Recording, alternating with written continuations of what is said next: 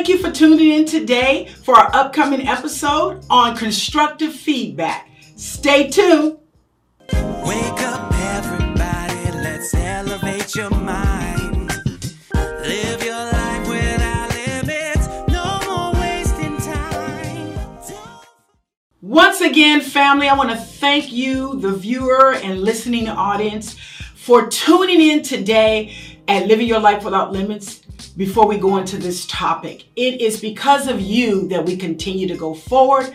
My goal and desire is to bring education, information, and motivation to you to continue to live your life without limits. And today's empowerment point topic is talking about constructive feedback. That's right, constructive feedback. What actually is constructive feedback? Well, I'm going to give you my definition of it.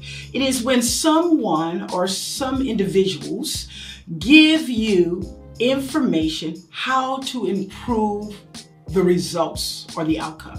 It could be something as improving yourself, your personal goals. It could be something in terms of a project of what you're working on, improving its outcome. But the goal of it is to give you feedback to make the end goal result effective and better. And I want us to embrace constructive feedback. It's good for us because oftentimes we don't have all the answers. And somebody can look at something from another lens that can provide you helpful tools to make you better. First, I want to talk about you as the individual. And this is where sometimes we get too sensitive. Someone will tell us, like, hey, and actually, this happened to me recently. I'm gonna give you a personal story. I wear wigs. Yes, I am a person who wears wigs because I love to change my hairstyles. And someone recently said, you know what, you need to up your wig game. It's time to get out of those synthetic wigs and you need to start u- using human wigs and those that'll make you more softer and bring more attention to your face. Now, that's constructive feedback. That's to help me enhance my appearance and help me enhance something that I love all the time. So sometimes let's not take it as a knock, whether it's in your personal life, being with your look, being with preparing yourself, be with how your work performance is, especially on the jobs. Sometime on the job, a manager may see that you're lacking in a certain area. I'm going to put my administrative hat on. I was an administrator in healthcare for many, many years before owning my own business.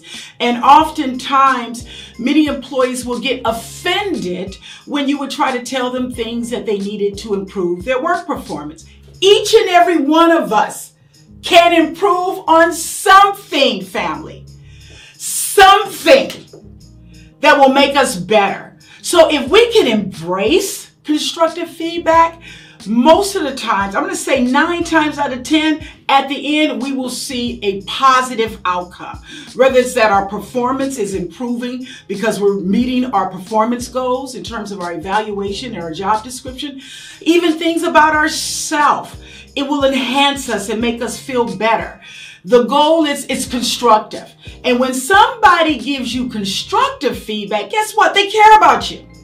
Because they say, you know what? I see something in you. Or I understand you where you're going, but here, if you do this little tweak or you do this little thing, it will make it better. So there you have it today. One, let's what? Embrace constructive feedback. Two, understanding constructive feedback is here to help us, to give us some positive information to improve our goals, whether it be personal, professional, or things that we want to accomplish. And third, make the changes. There you have it this week. Your empowerment point, embracing constructive feedback. But I want to hear from you. Have you had constructive feedback before? And how did it help you? Did you embrace it or did you reject it? Talk to me. Let's have a conversation in it. And as I often end, and no difference now, remember, family, love yourself. Take care of yourself. Because guess what? You are absolutely worth it. Thank you for tuning in, and I'll see you next week.